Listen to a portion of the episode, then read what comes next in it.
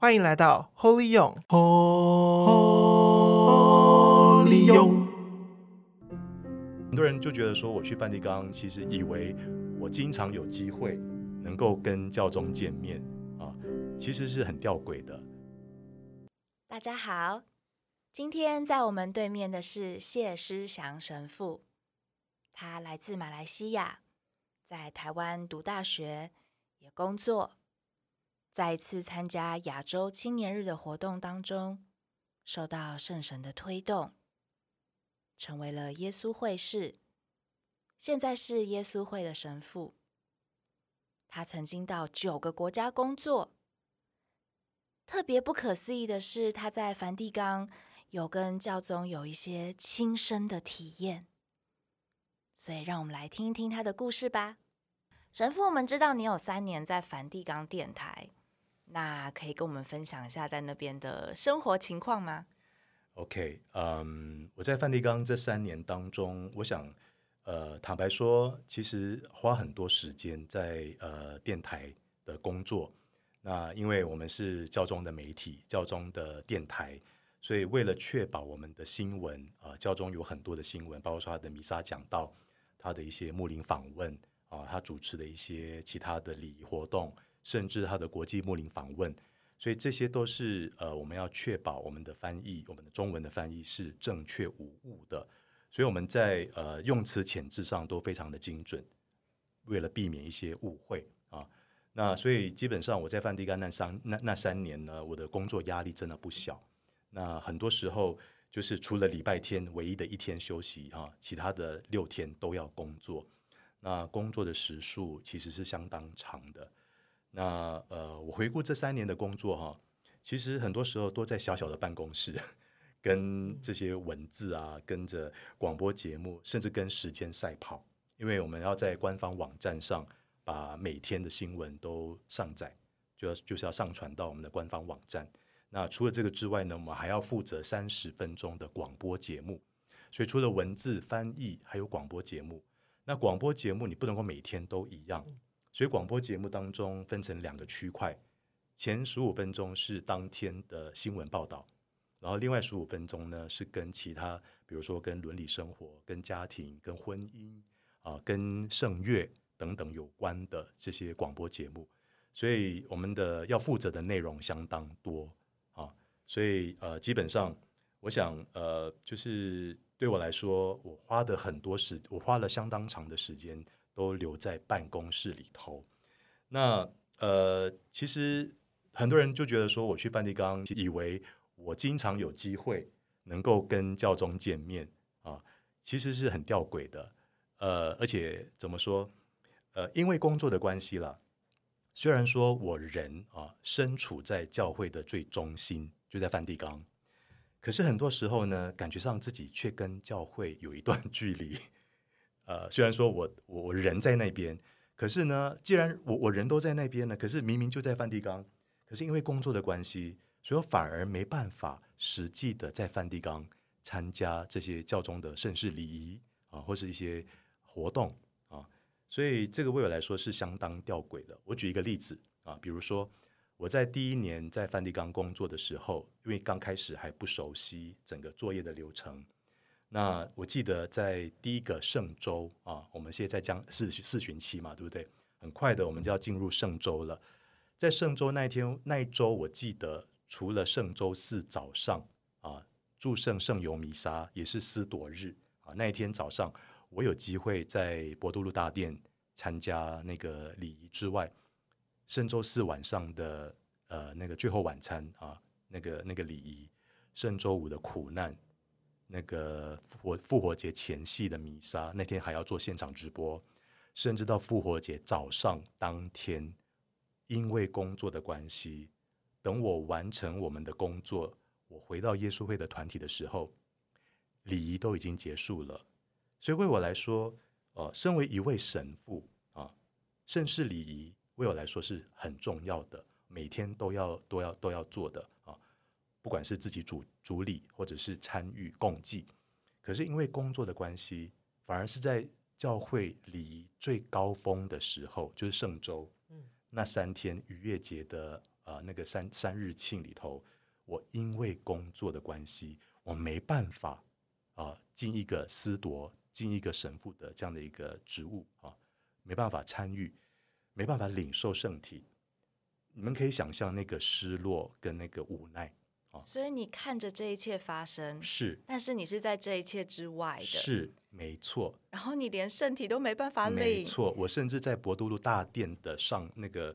呃穹顶那边，我们那边有播音室，我们是看着荧幕啊、呃、做现场直播。整个礼仪过程当中要考虑到呃听众们的需要，所以是包括说后来在领圣体的时候，我们都要等到。礼仪结束之后，除非有安排礼仪人员来到这个穹顶，就是在那个博多禄大殿上面给我们送圣体。如果没人安排的话，我们连圣体都没办法领受。所以为我来说，那是一个非常痛苦的一个经验啊！坦白说，是非常痛苦。那当然，呃，事后了，这当然都是经过事后的反省。事后我在反省的时候，我会发现到说，其实某个角度来说。那也是一个包装过后的一个祝福，怎么说呢？我我我我发现到说，复活的主耶稣基督似乎借着这样的一个服务，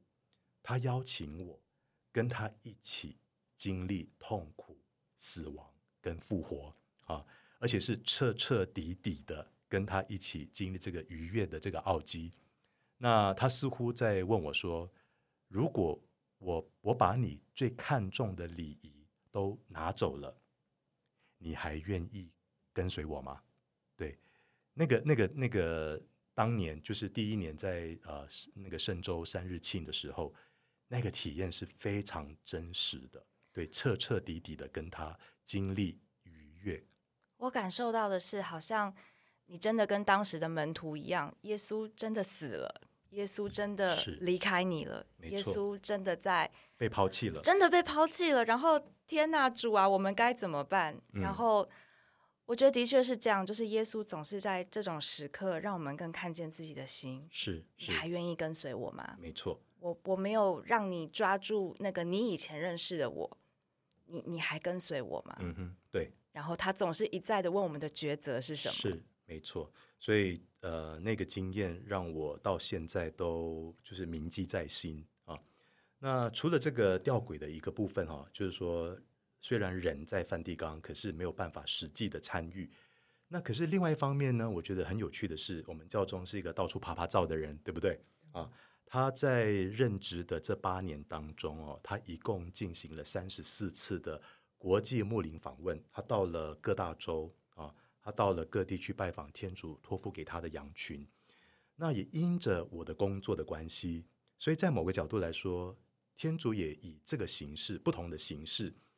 呃，随着教宗啊协助了我，协呃随着教宗的脚步，也到了不同地区的教会，看到了教会的不同的面貌。啊、所以你也跟着去了这三十四次访问。好，呃，等一下，这个我要澄清，其实我人没有跟着他去，可是以另外一种形式，就是说我们都要。在提前啊，教宗在牧林访问之前呢，我们都会有一个编辑会议，啊、我们都会事先拿拿着教宗他的行程表，然后他的一些他的准备好的一些事先准备好的一些讲道稿啊等等，所以我们而且要在当然在他呃进行牧灵访问的时候呢，我们都会跟着他的荧幕啊，就是梵蒂冈都有这个记者哈、啊、拍摄他现场的那个呃访问的过程，所以我们都会跟着看。然后呢，也要看说他事先准备好的这些讲道稿等等，是不是临时有脱稿啊等等。那因着这样子的跟随啊，另外一种形式的跟随，其实我也认识了不同地区的教会的面貌，所以更深刻的感觉到一牧一战的这样的一个教会啊，就是虽然说在不同的地方，可是呢，看到一个牧人，然后大家都是一体的，对，所以那个。有一个更加呃大公的那种呃很真实的感受啊，借着教宗的牧灵访问，我也就是跟随了教宗的步伐啊。虽然说人没有去，可是呢，整个行程我们都很清楚。好像是透过那个教宗的目光来注视着天主的子民，然后跟着他神游了这么多的地方。是，那而且让我觉得说很大的安慰是，虽然说了翻译啊、编译这个工作是非常困难的啊，特别是外语嘛，意大利语翻成中文，而且你要花很多的时间去思考怎么翻译，让我们的中文的读者，让我们的天主教的中文的教友能够呃更快的理解，更更容易的理解教宗的意涵啊。那所以呃，为我来说。呃，我能够在第一时间啊，提前先看到教宗的这些手稿、教宗的这些文字稿，所以在某个角度来说，对对我来说也是一种心灵的滋养，一种滋润啊。特别是教宗的讲道，非常的打动人心。我想你们都应该同意吧？哈，非非非常非常的打动人心，超级同意，都羡慕到要流口水了。是，是他讲的话语，他就是提到的一些点，都跟当代。我想年轻人都会用什么接地气，对不对？对对，对，对，非常的接地气。是的，是的。所以会容易的让别人呃，就是听到心里头去了。对，所以这是我在那边工作的时候，让我觉得有呃被感动的地方。是，那我其实有很多可以分享。那我想让我印象最深刻啊，其实如果要问到最深刻的经验，应该就是在二零二零年的三月，疫情大流行。对，就是在呃意大利整个爆发出来，那意大利当时属于一个呃封城的状态，那我们也因着这个封城的关系哈，我们有将近四个月啊、就是区跟区之间不能够呃彼此的拜访，那我们上班啊，我们工作啊，都要经过特别的许可才能够出门。那还好，我住在就是博多路大殿呃附近，离开。我们梵蒂冈广播电台走路大概只要五分钟就到，所以也因为这个关系，我必须要经常进到办公室。而其他的我的呃，我们中文部的同仁呢，因为住的比较远，所以他们就在家里居家工作。那会提到这个部分呢，是因为因为疫情的关系，各地的实体弥撒已经停止了。对，那我们可敬的教宗他为了安抚。啊，无法在呃圣堂参加弥撒的这些信友们，不光只是意大利哈，我想当时全球很多地方都已经陆陆续续的封城了，所以教宗为了安抚啊，为了给予这些天主的子民啊心灵上的安慰跟鼓励，那他每天原本是清晨弥撒呢，在圣马尔大之家，就是教宗住的地方，在疫情之前呢，呃，就是公开开放给。群众参加的那个呃平日弥撒，清晨平日弥撒，一周只有三天。那可是因为疫情呢，教宗天天都有这个清晨弥撒，所以相对的，我们的工作就更加的繁繁重了。对，我们的工作量不减不减反增。对，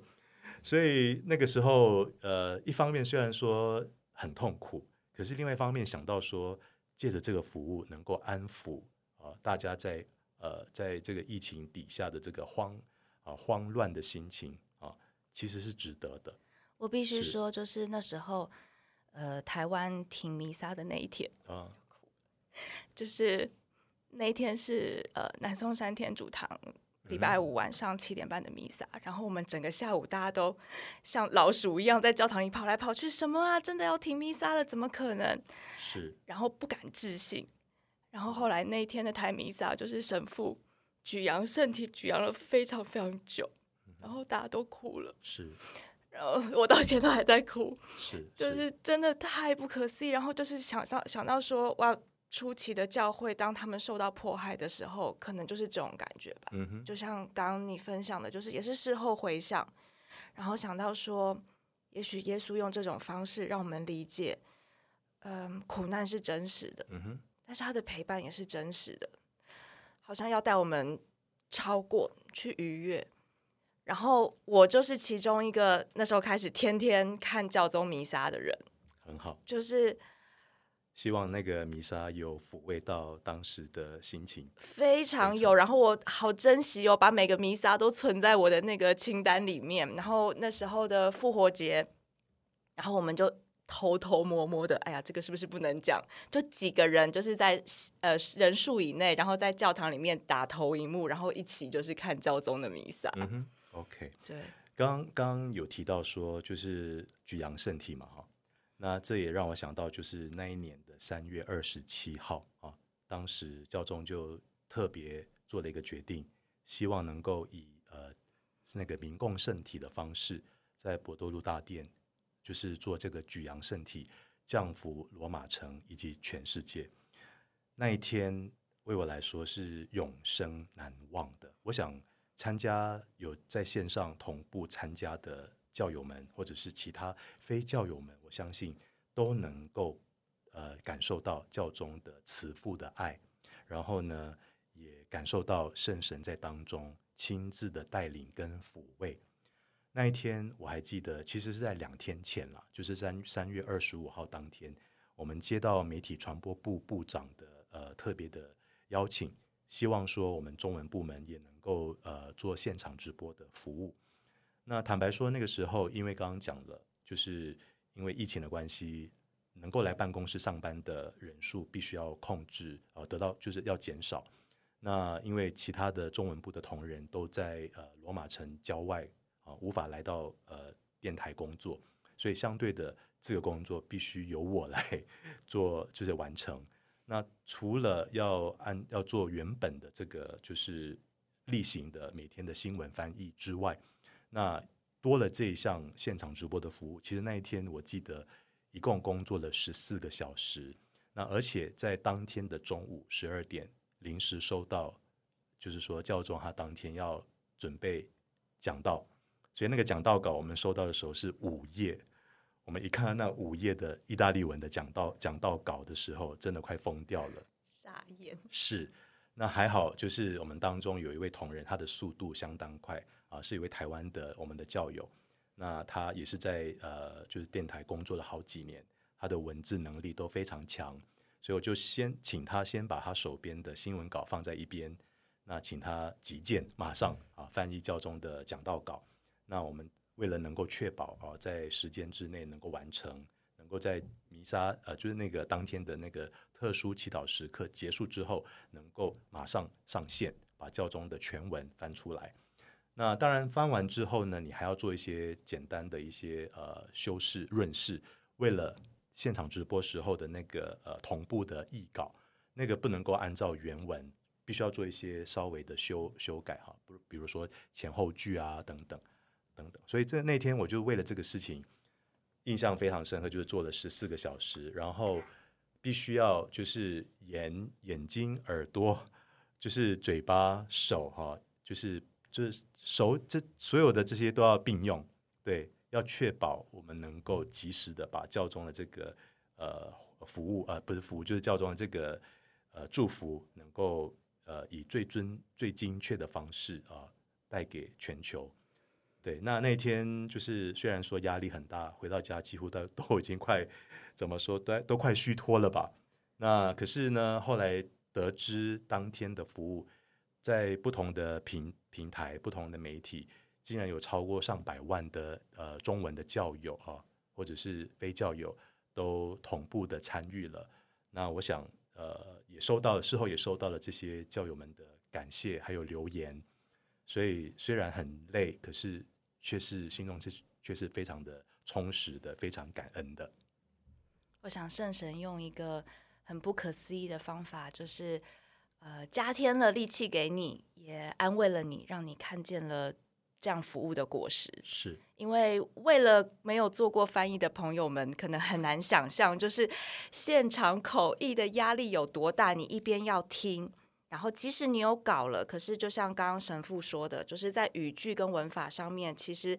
这个需要调整的。然后你又不能说哦，我有稿了，我就讲的比教宗快，所以你是脑要用，耳要用，眼要看，嘴要说，是哇，这个压力无法想象哎。对，那个那个同步，而且就是你要听教宗会不会现场的那个脱稿啊？教宗有好几次有脱稿演讲，那不过还好那天他还蛮乖的，他只多加他只多加了一两句，我记得是多加了一两句，所以在那个一两句当中，马上要是要现场做翻译。对所以那个那个压力是大，不过我本身也深受感动，特别是看到空荡荡的博多路广场，教宗，而且那当天罗马也下着雨啊，所以似乎天空也在掉眼泪，看到整个世界都被这个病毒呃呃就是侵袭，人人心惶惶。那呃，天主也掉了眼泪。那借着他在呃人世间的这个基督的代表教宗，能够把这一份祝福啊，圣言的力量啊，能够带给所有的天主子民。所以那一天真的是一个永远难以忘怀的一个服务跟经验。我觉得为我来说，我那一天就是当教宗举扬圣体的时候，我是隔着荧幕，但是我也跪下了。嗯哼。然后我感受到的是那份勇气。是，就是说，这个世界可能充满了病毒，充满了恐惧，充满了我们渺小的人不明白的事情。但是，这是天主给我们的招教，招教是信赖，是信赖天主。然后，像教宗一样，我还是可以一夫当关，不是愚昧的，而是因天主而来的勇气去面对这一切困难信赖天主已经保护了我帮助了我他会与我同在是。真的在那天就是这样的感动。